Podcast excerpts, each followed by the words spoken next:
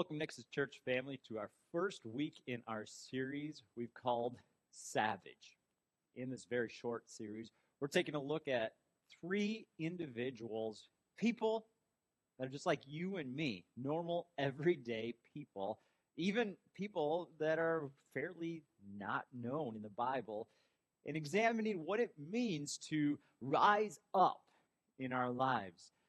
I've seen many people over the last few years who, myself included, just have been drained. Drained of energy, drained of hope, drained of passion. And as we look at these individuals that face pretty intense things in their lives, my hope is that through this series, we will find our fight again. We'll stand up and run towards what God has called us to. He has called us to go forward, to advance, not to retreat, and to coast into eternity. And so today we're going to look at the life of Paul. Paul, a man who was at one time an enemy of the church, who God radically moved in and transformed him to become a man who was a follower, a passionate follower of him. But he didn't get to the place where he was without a lot of difficulty. And we're going to take a look at one particular example of a time when he was in the city called Lystra. And he and Barnabas, his right hand man, the man who kind of came to his side when he was transformed, and we're going to see a time where he was left for dead and how through perseverance he rose back up and not just went back to the city where he was left for dead, but he was used mightily. And how, even though we face difficulties and maybe a lot of setbacks, we too can see lives transformed because we don't give up. And so let's take a look at this life. But before we do, I want to ask a question. What would your life look like if you obeyed God 100% of the time? What would it look like? What would you accomplish? I mean, every single person who's listening today, and myself included, I haven't been obedient to God 100% of the time, and it's probably highly unlikely that anybody ever could. We're human beings, we fall short of being obedient to Christ at all times. But what it would look like?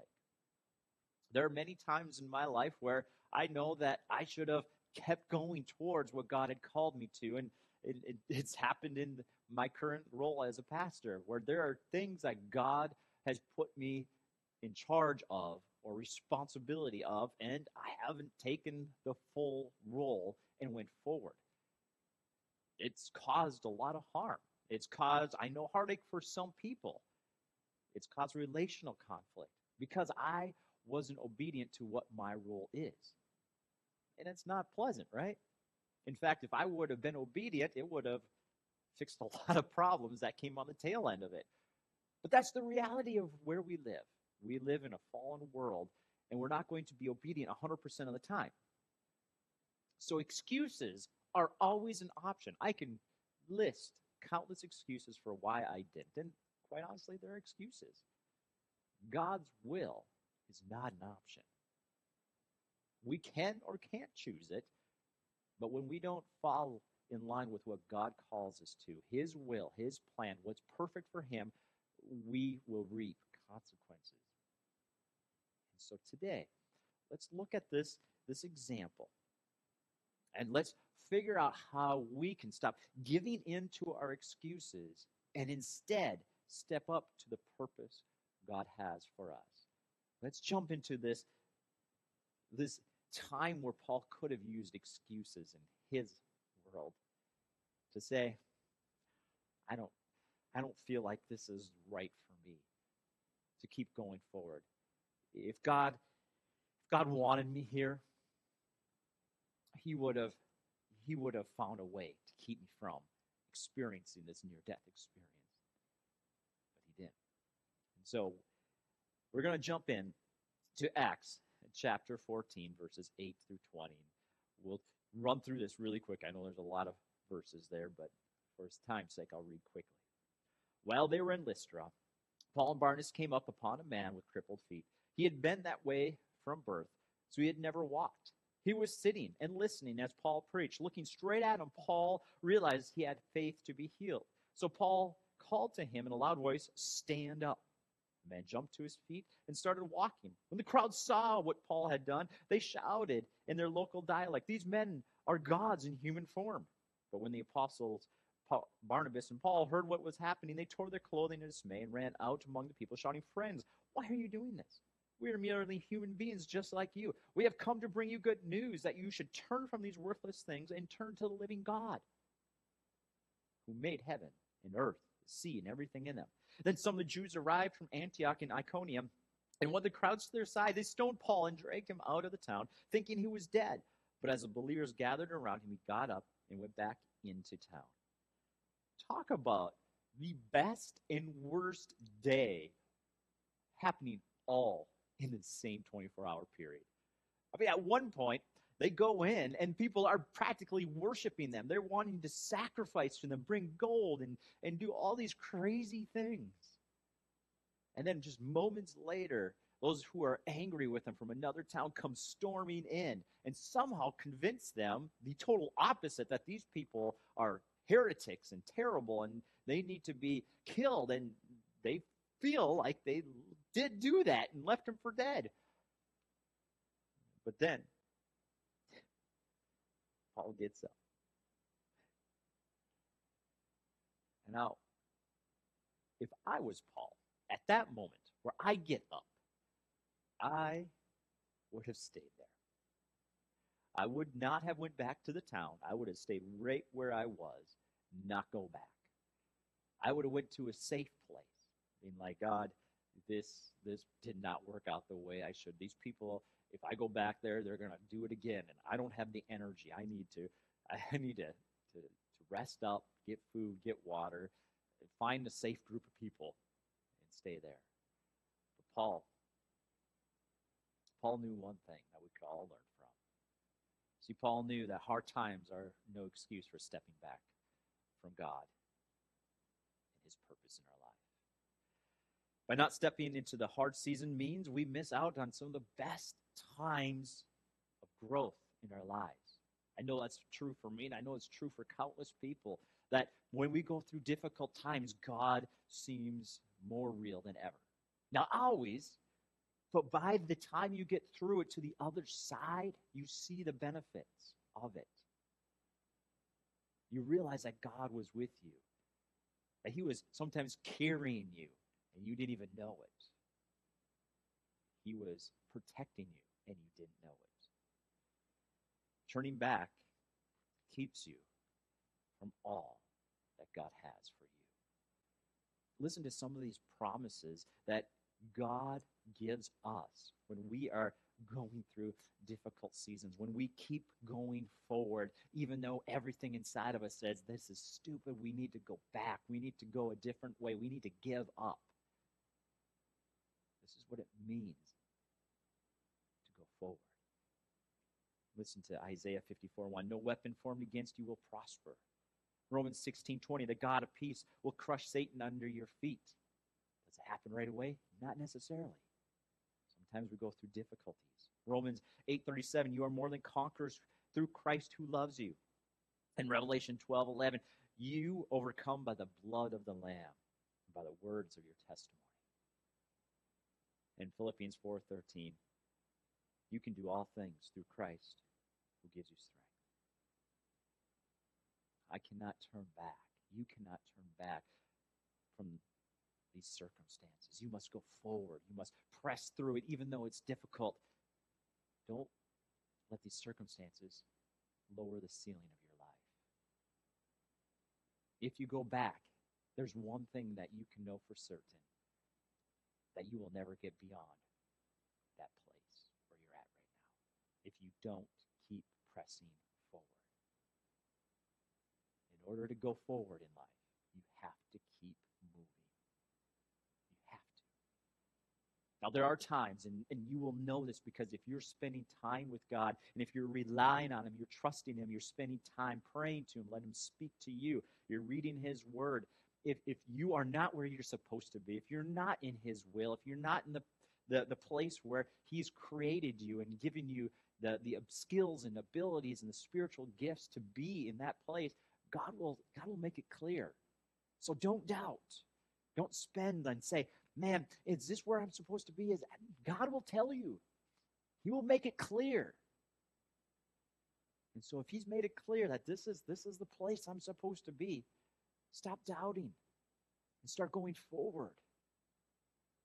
Get through those difficult seasons because the only way you get through is by going forward. Don't step back. You will forever regret, forever regret if you don't keep moving forward and fighting through that difficulty. Second thing that we can take from this passage from Paul is that when God moves, we keep fighting. Verse 20, we read that he got back up and went into the city. Now, some would think that the greatest miracle is the fact that Paul raised from the dead. Like he was, he, they thought he was dead. Now, if you don't know what stoning is, it's like you they, they put you in a pit or they, they go above you and they throw rocks at you until you stop breathing and you're collapsed, right? That's stoning to death. It's death by a thousand clubs, right, of rock. And Paul was left for dead. That wasn't the greatest miracle that he came back to life. The, the greatest miracle was that he went back to the city again. He went back for more. Friends, the enemy thinks they got you beat. Go back. They think you're going to run. Stand up. Go back. They think they shut you up. Go back. Go back. And then, after preaching the good news in Derbe and making many disciples, Paul and Bar- Barnabas returned to Lystra, where they strengthened the believers They strengthened the believers. You see, they went back for more because influence happens in perseverance. Influence happens in perseverance. Those who see what you're going through, those who watch, and they're watching. People are watching. They're watching. They're, they're, they're, they see what kind of things you're going through. They, they see the internal war that's going on inside, the, the fact that you want to give up. They, don't, they, they know that you don't want to stay there. They know it. They're watching. Listen to this. It's in Acts 16 where we see what the effects of Paul getting back up and preaching in Lystra did. Just two chapters later, we read Paul went first to Derbe and then to Lystra, where there was a young disciple named Timothy. His mother was a Jewish believer, but his father was a Greek. Timothy was well thought of by the believers in Lystra, so Paul wanted him to join them on their journey. Then they went from town to town, instructing the believers to follow the decisions made by the apostles and elders in Jerusalem. So let me just kind of summarize this, right? Paul was left for dead he went and he preached back in the city where they tried to kill him. And then he went off and continued in his journeys. He and Barnabas ended up splitting because of some disagreement about John Mark.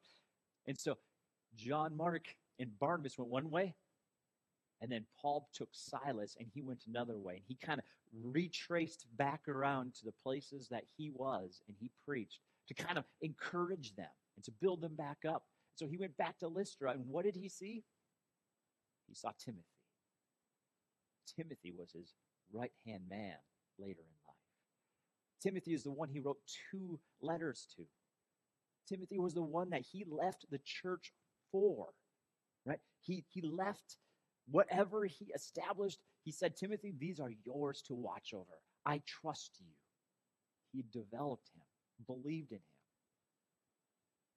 Timothy was the man who saw all of this take place. He saw Paul preach. He heard the stories of who Paul was. And then he saw him get stoned, left for dead. He saw him come back and preach more.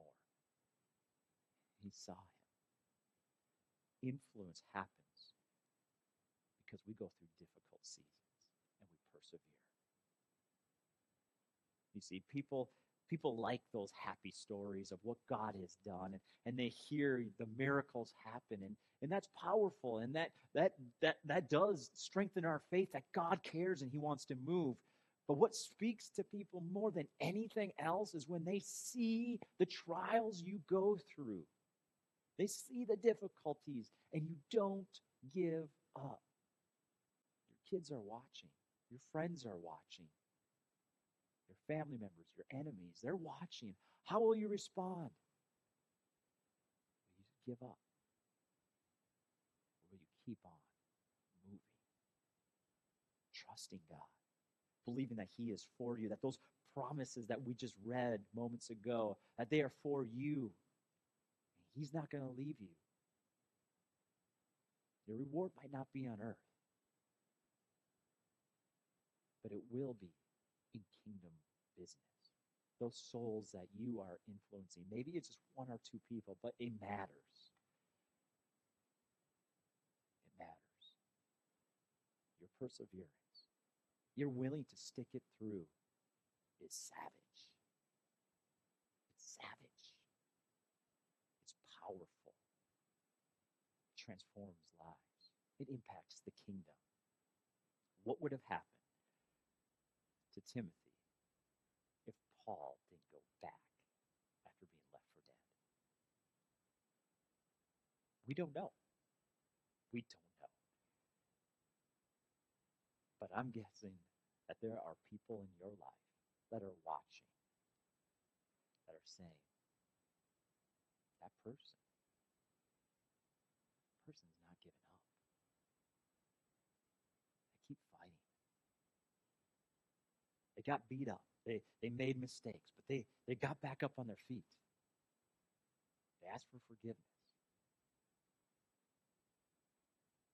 They believed again. They trusted God.